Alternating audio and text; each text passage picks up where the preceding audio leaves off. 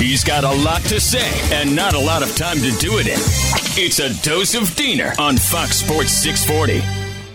All right, ready for a little update? I'm going to warn you right now. I'm very hopeful.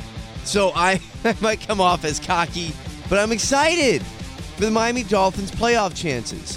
So let's let's take a look at the updated chances, shall we? Would you like to do this today? All right, good, because I was going to do it anyway. Here's where we're at.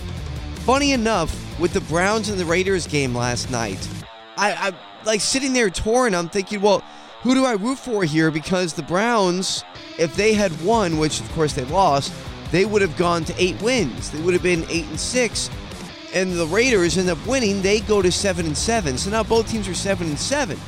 But the confusing thing about that for me was that even though now the Dolphins and the Raiders and the Browns are all seven and seven, I still thought in the back of my head, well, the Raiders have a head-to-head tiebreaker over the Dolphins because if you remember, and I said this back in Week Three, whatever it was, that I hope that loss to the Raiders does not come back to haunt the Dolphins. Remember that game in overtime when they should have called pass interference on the one of the few games that uh, Will, Will Fuller actually played for Miami?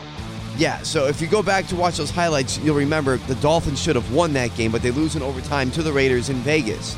So here's the situation. All that being said, everything is, is on the table with three weeks left. The current playoff picture is this in the AFC. The Chiefs are 10 and 4. They are number one. The Patriots and the Titans are 2 and 3 at 9 and 5 on the year. Now, four, this is where it gets weird, okay?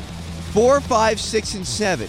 The Bengals, the Colts, the Chargers and the Bills round out the playoff picture there.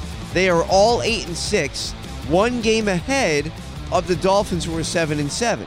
Now, below them, the other 8 and 6 team are the Ravens, but because of conference tiebreakers, they are currently out of the playoffs.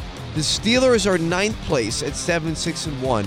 And then the Raiders, Dolphins, Browns, and Broncos, that's 10 through 13, are all tied at 7 and 7. So what does that mean? It means the Dolphins need to win Monday night against the Saints because here's the opportunity that they have in front of them. All those teams I just named, keep those in mind. The Bills are at the Patriots on Sunday. The Colts are at the Cardinals on Saturday night. The Browns are at the Packers on Saturday. And then you go on to the Bengals are playing the Ravens, so they're going to cancel each other out.